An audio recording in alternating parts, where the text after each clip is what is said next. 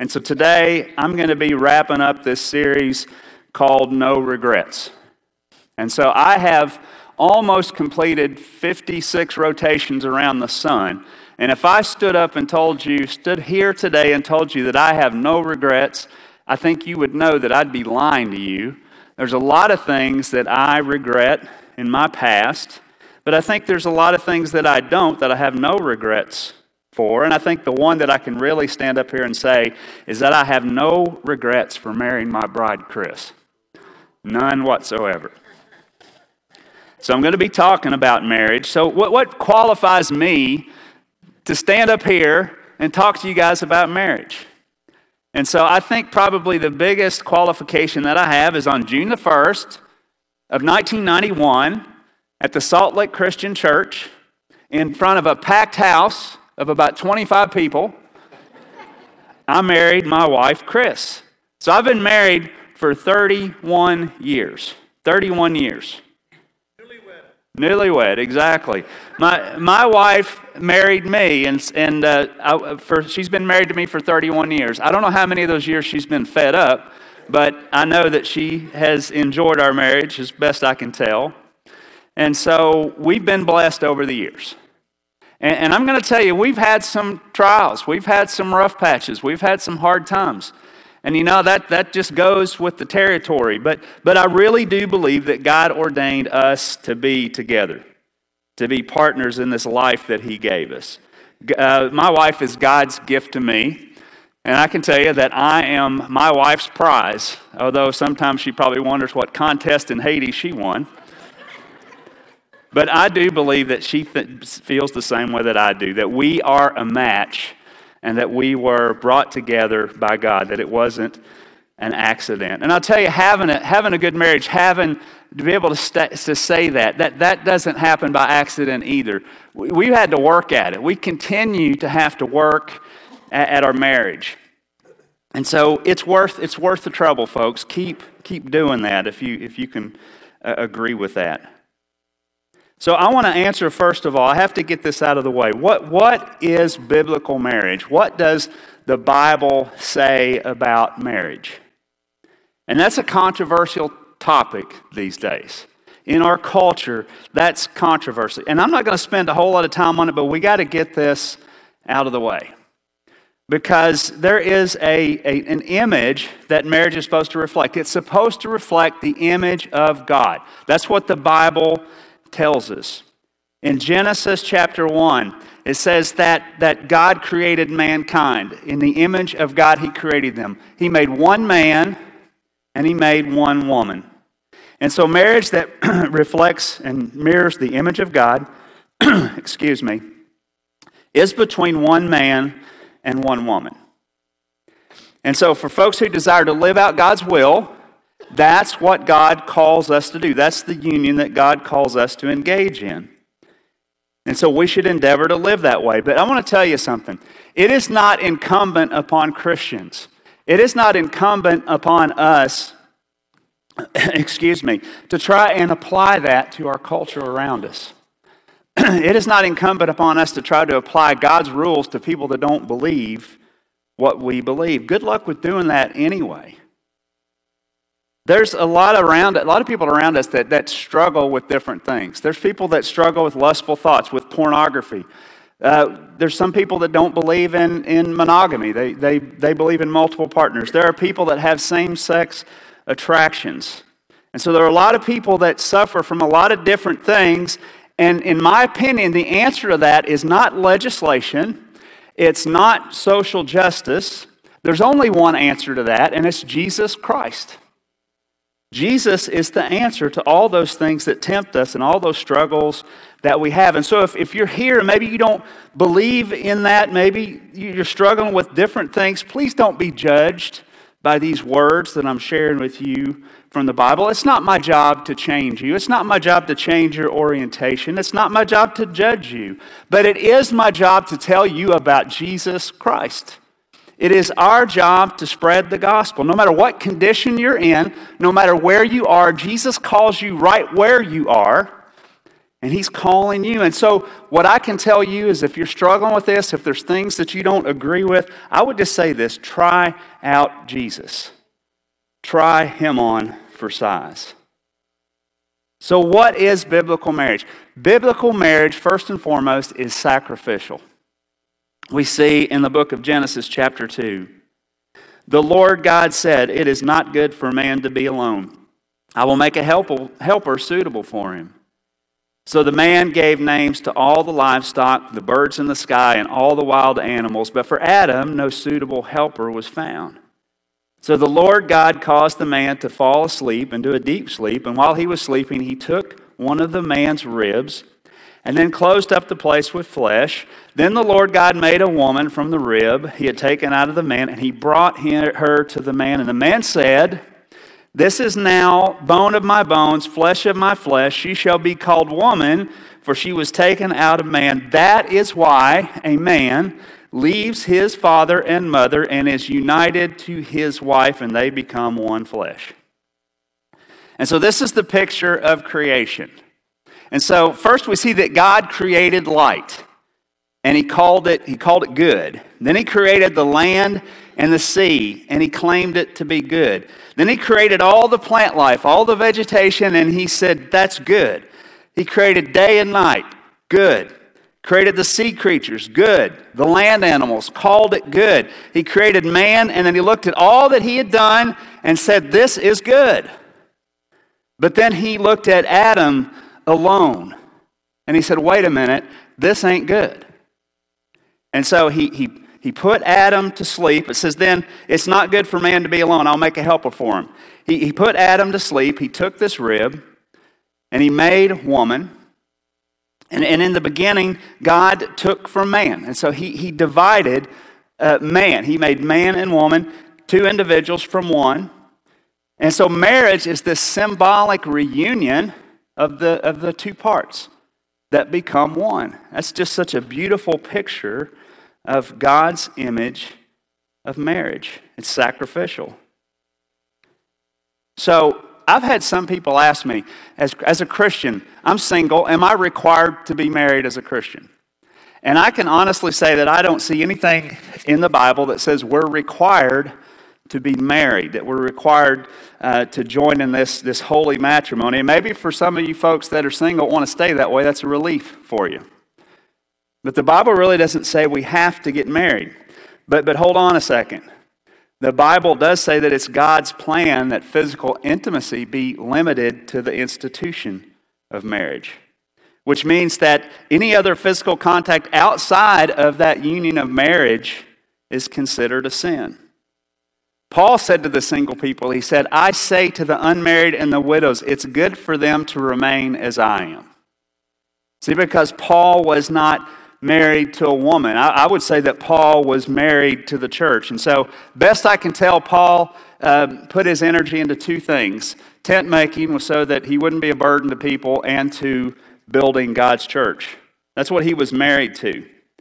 And so, marriage isn't a biblical requirement, but it does have its challenges. Paul said, as he continued talking to the Corinthians, he said, But if they do not have self control, they should marry, for it's better to marry than to burn with desire. And so here Paul is reinforcing that singleness should come side by side with celibacy. That singleness requires celibacy because intimacy, again, outside of the bonds of marriage, is not God's plan for our lives. And so marriage is sacrificial. It reflects the image of God. It's not a biblical requirement, but the intimacy that goes along with it should be limited to marriage. It's not much of a surprise for me to tell you that biblical marriage is under attack in our culture these days. It shouldn't be a surprise. That's just a fact. It's under attack. The world minimizes the, this marriage, it ridicules celibacy. You know, when you look at these examples, and there are some, I know Lolo Jones back uh, several years ago is an Olympic hurdler. She was a beautiful young woman. She was set to win the gold medal and tripped on the last hurdle in the 800 meter hurdles. She was a world class athlete, no doubt about it, and she was very popular at that time until In an interview, she explained that she was saving herself for her husband, that she was celibate.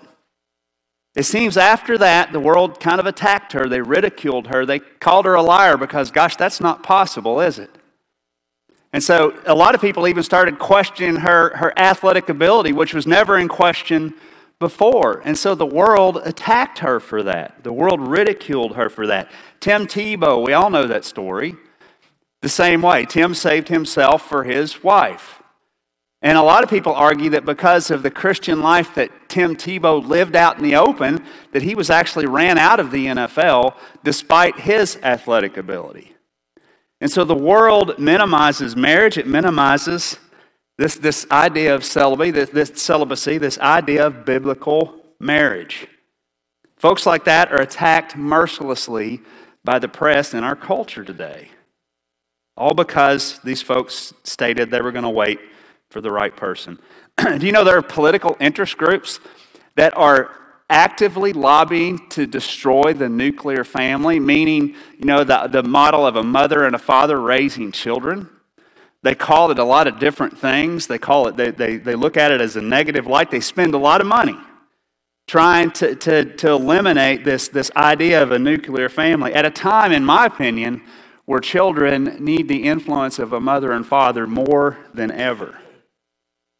And I'm going to make a statement that I couldn't have ever imagined I would have, I would have probably said maybe 10, 15 years ago. But to live a biblical marriage in our world today requires courage. It requires courage. So, the message that I'm supposed to be talking about is regrets, how, how we're not supposed to have any regrets. And so, I, I, I, read a lot of articles. I thought about sharing some things some other people have said, but I decided I'm just going to pray. I'm going to let God give me some things to share with you of how we can avoid, as married couples, even as single people, how we can avoid living a life without regrets.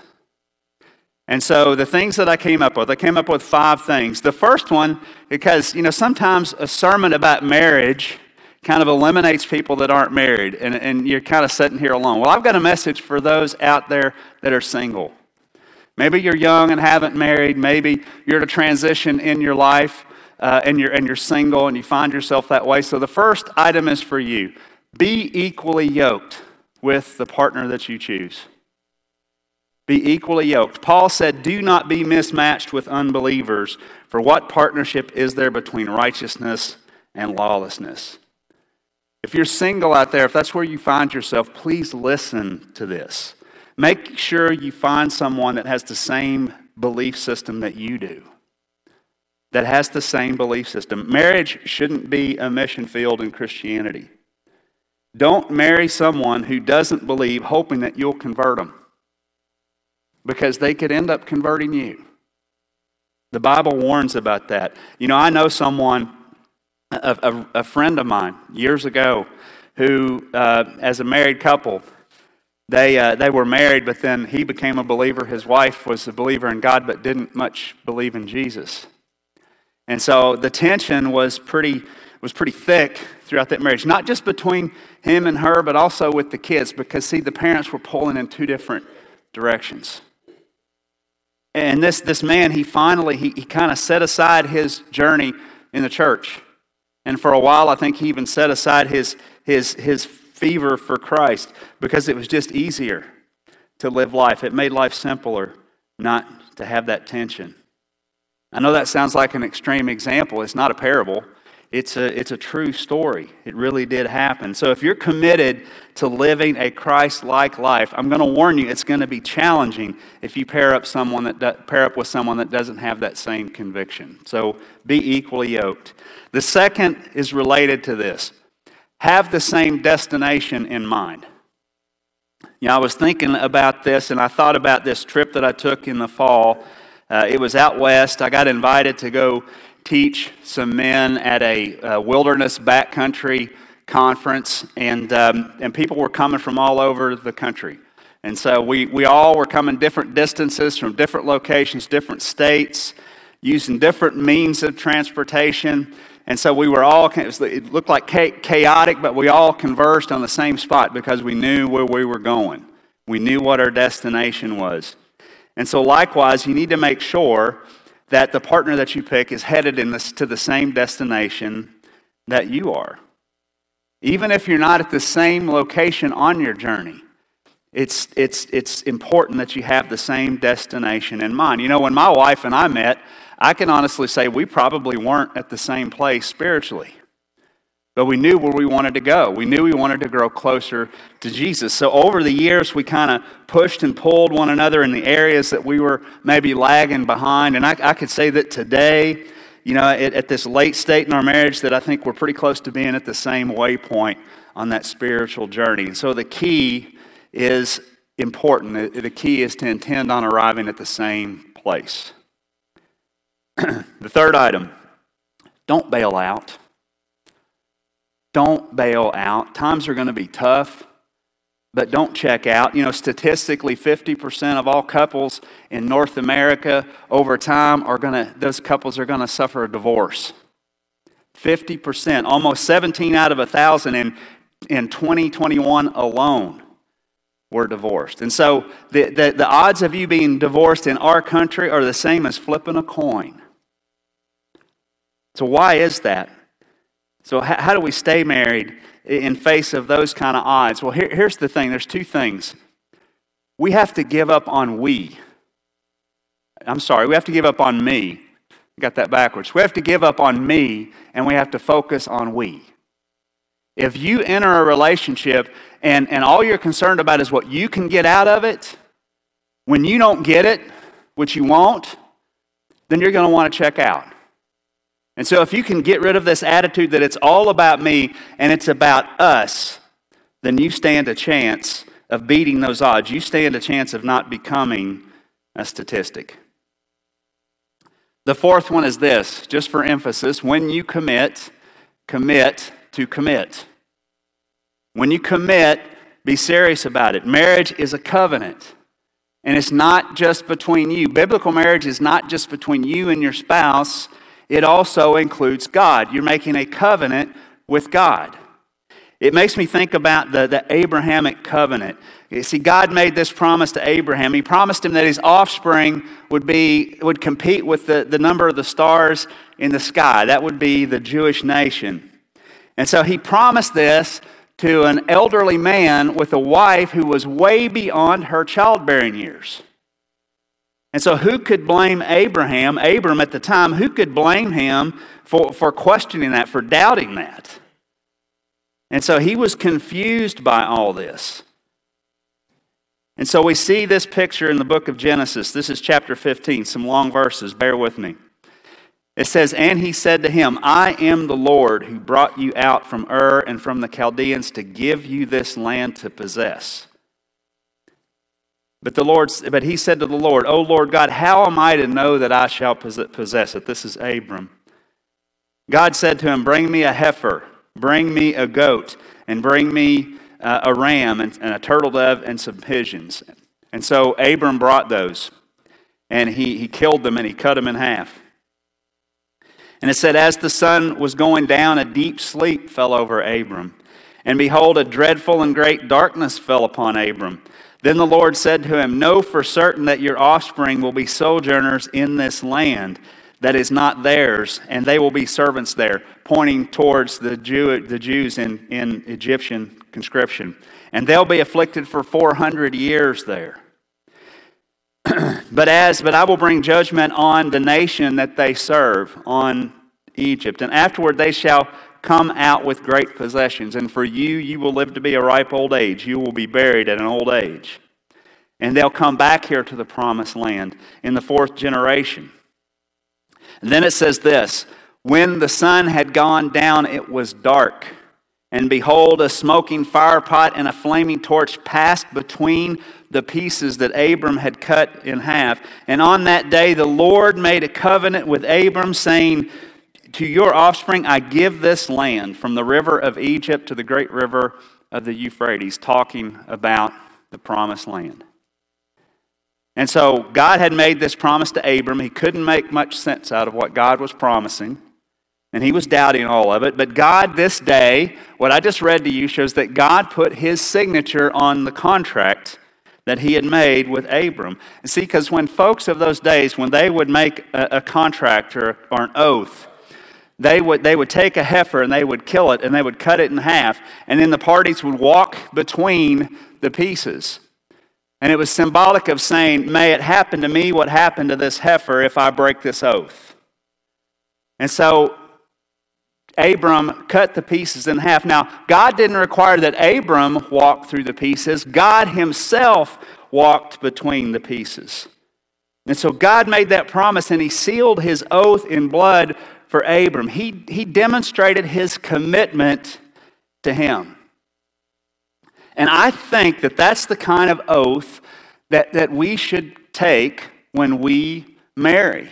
We take that oath with God. That's how seriously we need to take this institution of marriage.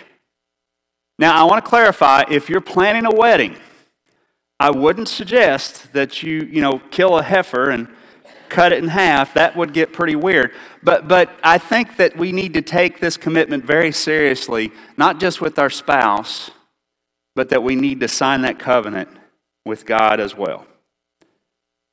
The last thing, and I think the most important thing, is if you want to have a marriage with no regrets, then you should be disciples together that make disciples together. We should be living out God's commission. You know, in the church, sometimes I really believe we get this backwards. Uh, sometimes we have this desire. We want to make your, your marriages better. And if we can just teach you how to have a better marriage, then maybe you'll be better disciples. And you know, I don't subscribe to that order much anymore. See, I thoroughly believe that if we become better disciples together, if we do that as a team, as a partner in our marriages, that I think will become, our marriages will thrive. You know, I know a lot of people, I know a lot of people that are unbelievers, people that aren't committed to their faith journey, that have wonderful marriages. There are a lot of atheists in this world that have blissful marriages. I mean, we can see that. And so just having a good marriage, if you have a, if you have a wonderful marriage, but you have no faith, then what do you have? What have you gained? And so to be, to, to have this wonderful marriage, if we want our marriages to thrive, I think a good place to start is to substantially live out the priorities of Jesus together. To do that together. And so, what does it look like to live out the, the, uh, the, the priorities of Christ together? First of all, we need to be couples that are dependent on the power of the Holy Spirit. We need to be living Holy Spirit driven lives and be doing that together. You know, Jesus in his humanity required the power of the Holy Spirit. He claimed that without the Spirit, he couldn't do what he did. And, and, Jesus told his disciples, He said, You know, it's good, it's good, before he ascended, it's good that I go so that the counselor can come. And so we've got something even more powerful than the physical presence of Jesus. We have the Holy Spirit, and we need to depend on Him together. And we also need to pray together.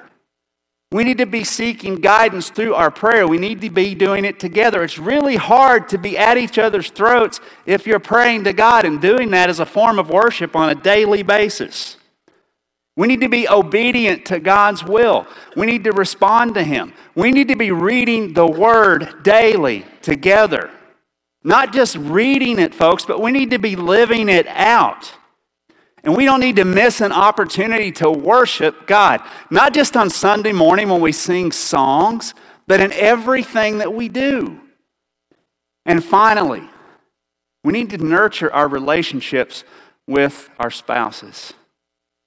We need to nurture our relationships, and then we need to take this we that we become when that we're living in the Spirit, and we need to start uh, extrapolating that into, into a concern about other people, about people in your circles of concern. We need to be living out these priorities. If you want a marriage minus regrets, it's a marriage where two become one substantially living out the priorities and the values of Jesus. And it's a union where both parties are pulling in the same direction to live out the will of God. Folks, I believe that all starts It all starts with the gospel. It's acknowledging that Jesus Christ was a man that walked on this earth a couple of thousand years ago. It's that he willingly made his way to Jerusalem, three and a half years of ministry, with all these disciples following along. He made his way to that common quarry just outside the gates on, on the road to Damascus, to that, to that hill where he willingly laid his life down on the cross. He did that, dying a death that we deserved. And that's a wonderful thing. And we put a lot of emphasis on the death of Jesus, how he took our place.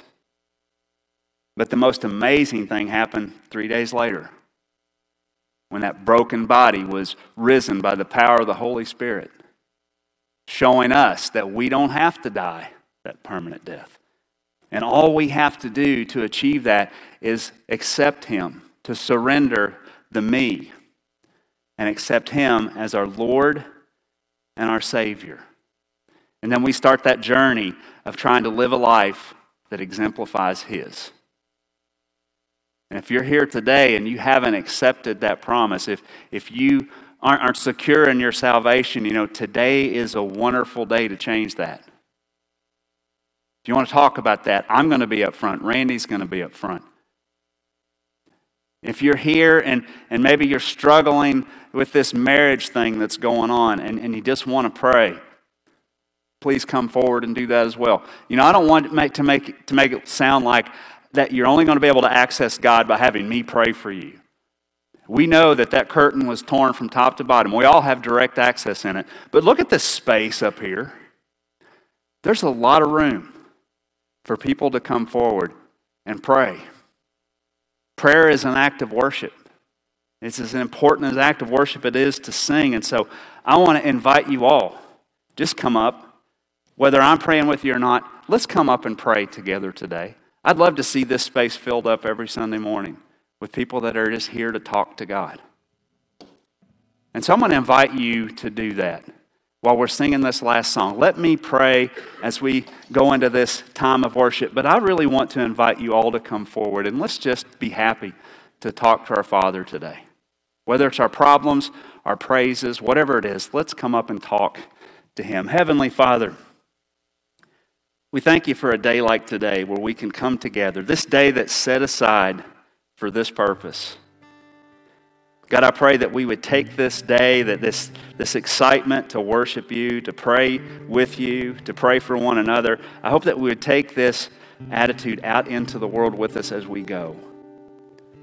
I pray for those folks that are single that, that may be thinking about this, this union, and I pray that they would take it uh, so seriously that they would, they would see that as a covenant with you. I pray for those married couples that go through this daily grind I pray that they would just spend their time just trying to, to just better honor and worship you. God, we love you. We offer our prayers today in your Son's holy name. Amen.